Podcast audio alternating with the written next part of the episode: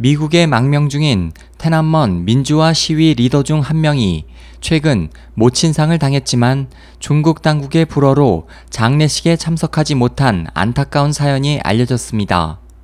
10일 미국의 서버를 둔 중화권 매체 보시는 테난먼 민주화 시위 당시 학생 리더 중 한 명으로 미국으로 망명해 군목이 된 슝엔이 모친상을 당해 중국에 귀국을 요청했으나 당국이 아무런 답변도 하지 않았다고 전했습니다.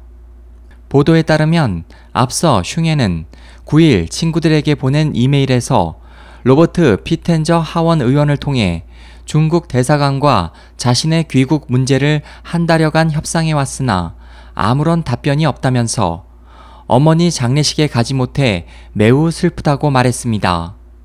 보시는 숭행과의 전화 인터뷰를 인용해 그가 지난 1992년 미국에 망명한 후 1995년 모친을 미국에 초청해 6개월간 함께 지낸 적이 있으며 줄곧 연락을 취해왔으나 2, 3년 전부터 모친이 동영상 등에서 자신을 알아보지 못했다고 말했습니다.